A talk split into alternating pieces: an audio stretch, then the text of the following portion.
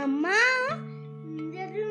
మహారాజుకి నీలమాతుడు దొరుకుతారా తర్వాత ఏం జరిగింది. ముందు మన లిజినెస్కి హాయ్ చెప్పి స్టోరీలోకి వెళ్దాం ఓకే? సరే hello friends. Hi listeners. Welcome back to Katha Kanchiki I'm your host Vidya. I'm your friend Sai ఆ, ఇంద్రజిమ్న మహారాజు నీలమాధవుడిని చూడాలని తన సైన్యాన్ని దేశమంతటికి పంపించారు కదా. కానీ ఎవరికి ఏమీ దొరకలేదు కదా.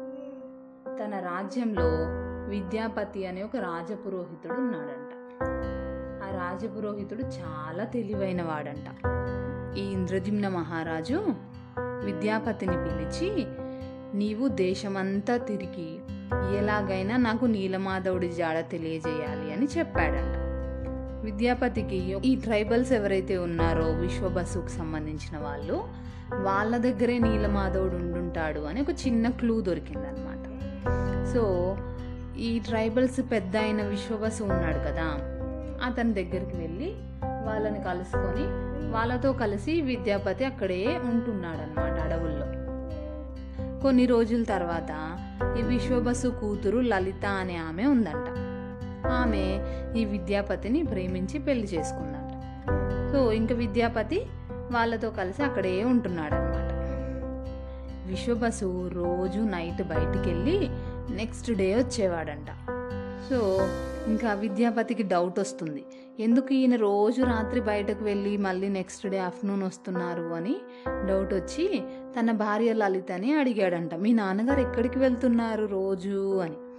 అప్పుడు లలిత చెప్పిందంట మేము ట్రైబల్స్ అందరము నీలమాధవుడిని పూజిస్తాము. మా నాన్నగారు ఆ నీలమాధవుడి పూజకి వెళ్తున్నారు అని చెప్పిందంట. సో ఈ విద్యాపతి ఈ విశ్వబస్సుని నాకు కూడా నీలమాధవుడిని చూపించమని అడగసాగాడంట. రోజు అడుగుతున్నాడంట. కానీ విశ్వబసు మాత్రం ఒప్పుకోవట్లేదంట. ఎంతో అడగ్గా అడగ్గా అడగ్గా సరే ఇంతగా రోజు అడుగుతున్నావు కదా కాబట్టి నేను నీకు నీలమాధవుడిని చూపిస్తాను. కానీ నేను నీ కళ్ళకి గంతలు కట్టి నీలమాధవుడి దగ్గరికి తీసుకెళ్ళి చూపిస్తానని తీసుకెళ్ళాడంట. ఈ విద్యాపతి చాలా తెలివైన వాడు అనుకున్నాం కదా. సో ఇతను ఏం చేశాడంట? తన జేబులో ఆవాలు పోసుకున్నాడంట జేబు నిండా. ఆవాలంటే మస్టర్డ్ సీడ్స్ ఉంటాయి కదా చిన్న చిన్నవి. కూరల్లో వేస్తాము ఉప్మాలో వేస్తాము. ఆ, మస్టర్డ్ సీడ్స్ జేబు నిండా పోసుకున్నాడంట. పోసుకొని వీళ్ళు అతన్ని తీసుకెళ్తున్న దారి పొడవుతా కొన్ని కొన్ని కొన్ని కొన్ని అలా పోసుకుంటూ వెళ్ళాడంట. గుడి వరకు వెళ్ళాడు. వెళ్ళిన తర్వాత నీలమాధవుడిని చూశాడు. చాలా సంతోషపడ్డాడు. స్వామిని చూసి నమస్కారం చేసుకున్నాడు. ఇంకా ఇంటికి మళ్ళీ తిరిగి అందరూ వచ్చారు. వచ్చిన తర్వాత కొన్ని రోజులకి వర్షాలు పడి ఇతను ఏవైతే ఆవాలు పోసుకుంటూ వెళ్ళాడో ఆ ఆవాలన్నీ మొలకెత్తి వాటికి చిన్న చిన్న ఎల్లో కలర్ ఫ్లవర్స్ వచ్చాయంట. వచ్చేసరికి ఇంకా విద్యాపతికి చాలా ఆనందం వేసింది. ఆ ఫ్లవర్స్ ఏ దారిలో ఉన్నాయో ఆ దారిలో వెళ్తే నీలమాధవుడు దొరుకుతాడు కదా అని చాలా హ్యాపీగా ఫీల్ అయ్యి ఇంద్రద్యుమ్న మహారాజు దగ్గరికి వెళ్ళి రండి రాజా మీకు నేను నీలమాధవుడిని చూపిస్తాను అని తీసుకెళ్ళాడంట. ఇద్దరు కలిసి ఈ ఫ్లవర్స్ని ఫాలో చేసుకుంటూ గుడి వరకు వెళ్ళారంట. వెళ్ళనైతే వెళ్ళారు కానీ అక్కడ నీలమాధవుడు లేడు. మాయమైపోయాడంట. ఇంకా మహారాజు నాకు చాలా బాధగా ఉంది. ఇంకా స్వామి కనిపిస్తే తప్ప నేను భోజనం చేయను నీళ్ళు తాగను. స్వామి కనిపించకపోతే ఇలాగే అన్నం తినకుండా నీళ్ళు తాగకుండా చనిపోతాను నేనని దీక్ష చేస్తున్నాడంట. నీలమాధవుడంట.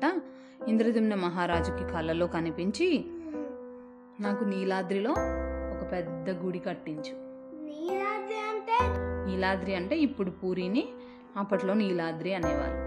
సో నీలాద్రిలో నాకు గుడి కట్టించు నేను సముద్రంలో కొట్టుకొని వస్తాను అని చెప్పాడంట. చెప్పేసరికి ఇంకా ఇంద్రదిమ్న మహారాజు చాలా సంతోషపడి ఫాస్ట్గా గుడి కట్టించేశాడంట గుడి కట్టించిన తర్వాత నీలమాధవుడు చెప్పినట్టుగానే సముద్రంలో వెళ్ళి చూస్తే ఒక పెద్ద వేప దుంగ నీళ్ళల్లో కొట్టుకొని వచ్చిందంట. వేప వేపదిమ్మ అంటే వేప చెట్టు ట్రంక్ ఉంటుంది కదా ఆ ట్రంక్ పార్ట్ అన్నమాట. వేపదిమ్మని తీసుకెళ్ళి నీలాద్రి మందిరంలో పెట్టారంట. పెట్టనైతే పెట్టారు కానీ అందులో దేవుడు ఎవరికి కనిపించట్లేదు కదా. ఎలా పూజిస్తారు జనాలు? ఎవరైనా శిల్పులు చెక్కుతారా అని చెప్పి రాజ్యంలో ఉన్న శిల్పులందరినీ మహారాజు పిలిచాడంట. అందరూ వచ్చి చెక్కడానికి ట్రై చేస్తున్నారంట కానీ వాళ్ళ ఇన్స్ట్రుమెంట్స్ అసలు ఆ దిమ్మ మీద పని చేయట్లేవంట. దాన్ని దిమ్మని తాకగానే కింద పడిపోతున్నాయంట. వాళ్ళు ఎవరు చేయలేకపోతున్నారంట. చేయలేకపోతుంటే ఇంకా రాజు నిరాశ పడుతుంటే దేవతలకి శిల్పి అయిన విశ్వకర్మ ఒక ముసలి వేషంలో వచ్చి నేను చెక్కుతానని చెప్పాడంట. చెప్పి ఒక కండిషన్ పెట్టాడంట. ఏంటా కండిషన్ అంటే నేను మందిరంలో ఇరవై ఒక్క రోజులు ఉంటాను. ఇరవై ఒక్క రోజులు నేను శిల్పాలను చెక్కుతూ ఉంటాను. నాకు భోజనం కానీ నీళ్ళు కానీ అక్కర్లేదు. మీరెవ్వరూ ఇరవై ఒక్క రోజులు పూర్తి కాకముందే తలుపులు తెరవద్దు అని కండిషన్ పెట్టాడంట. ఈ రాజుగారు సరే అని ఒక ఫోర్టీన్ ఫిఫ్టీన్ డేస్ అలాగే ఉన్నారంట. ఫిఫ్టీన్ డేస్ అయిన తర్వాత ఆ రాజుగారికి డౌట్ వచ్చిందంట. అసలు ఇతను ఫిఫ్టీన్ డేస్ నుంచి అన్నం తినలేదు నీళ్ళు తాగలేదు ఏమీ చేయలేదు కదా. అసలు ఏమన్నా అయిందా అతనికి? బాగానే ఉన్నారా? అసలు చెక్కుతున్నారా లేదా. ఏం జరుగుతుందని డోర్స్ ఓపెన్ చేయించాడంట. ఓపెన్ చేసేసరికి విశ్వకర్మ మాయమైపోయాడు. ఆ గదిలో చూస్తే విగ్రహాలు ఉన్నాయంట ఎవరి విగ్రహాలు? బలరాముడు సుభద్ర జగన్నాథ్. జగన్నాథ్ ఎలా ఉన్నాయంట విగ్రహాలు? అంటే ఓన్లీ ఫేస్ మాత్రమే ఉందంట. కాళ్ళు చేతులు బాడీ ఇదేమి చెక్కలేదు ఇంకా. ఫేస్లో కూడా కళ్ళు పెద్ద పెద్ద కళ్ళు పెద్ద ముక్కు ఇలాగా ఉన్నారంట. ఆ మూడు విగ్రహాలు. అయితే ఇంకా రాజుగారంట బాధపడ్డారంట. నా వల్లనే స్వామి పూర్తిగా రెడీ అవ్వలేదు. నేనే తొందరపడి తలుపులు తెరిపించాను. అని నేనే తప్పు చేశానని అనుకుంటుంటే అప్పుడు జగన్నాథ్ అంట రాజుగారితో నేను ఈ రూపంలోనే భక్తులకు దర్శనం ఇస్తాను? అందుకే పూరికి వెళ్ళి గుడిని గుడిలో చూస్తే అలానే ఉంటాయి విగ్రహాలు. పెద్ద కళ్ళు వేసుకొని పెద్ద ముక్కేసుకొని. అలాగే నేను ఉంటాను నన్ను ఇలాగే నీలాద్రిలో ప్రతిష్ఠించమని చెప్పాడంట. సో రాజుగారు ఏం చేశారంట బ్రహ్మలోకానికి వెళ్ళి బ్రహ్మదేవుడిని తీసుకొచ్చి బ్రహ్మదేవుడి చేత విగ్రహాలని పూరి క్షేత్రంలో ప్రతిష్ఠింపజేశారంట. సో నీలమాధవుడు అలాగా పూరి క్షేత్రంలో పూరి జగన్నాథుడిగా పూజలు అందుకుంటున్నాడు. అయితే ఈ జగన్నాథ్ రథయాత్ర కంటే ముందు మనం చెప్పుకున్నాం కదా శ్రీరామనవమి కథలో తెలుగులో కూడా ఇంగ్లీష్లో లాగే మంత్స్ ఉంటాయని. అలాగా జ్యేష్ఠమాసంలో వచ్చే పౌర్ణమి రోజున జగన్నాథ్కి సుభద్ర బలభద్రులకి నూట ఎనిమిది కలశాలతో అభిషేకం చేస్తారంట. అయితే సంవత్సరానికి ఒక్కసారి ఈ స్వామి అభిషేకం చేయించుకుంటాడంట. అది కూడా జ్యేష్ఠమాసంలో వచ్చే పౌర్ణమి రోజు. చేసిన తర్వాత స్వామి అలా నూట ఎనిమిది కలశాలతో స్నానం చేసేసరికి జలుబు చేసి జ్వరం వస్తుందంట. జ్వరం వస్తే ఇప్పుడు కరోనాకి మనం ఎలా క్వారంటైన్ ఉంటున్నాం? సో స్వామి కూడా పదిహేను రోజులు క్వారంటైన్లో ఉంటాడంట. ఎవ్వరికి దర్శనం ఇవ్వడు.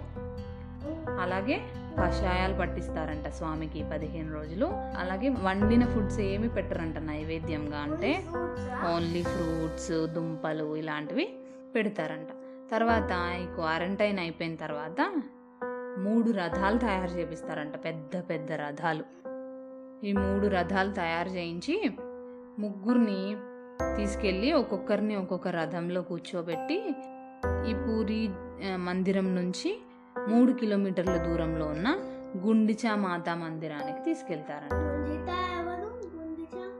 గుండిచాదేవి ఎవరంటే ఇంద్రజుమ్న మహారాజు ఉన్నారు కదా అతని భార్య గుండిచాదేవి. ఆమెకి జగన్నాథుడు అంటే చాలా ఇష్టం అంట జగన్నాథుడు కూడా ఆమెని తన పిన్నిలాగా భావించి ఇష్టపడేవాడంట. సో స్వామి ప్రతి సంవత్సరం గుండిచాదేవి దగ్గరికి వెళ్ళి ఒక తొమ్మిది రోజులు ఉండి అంటే నైనా? డేస్. ఈ తొమ్మిది రోజుల్లో ప్రతిరోజు ఒక ఉత్సవం కింద జరుగుతూ ఉంటుందంట. పండగ. ఇదే జగన్నాథ రథయాత్ర.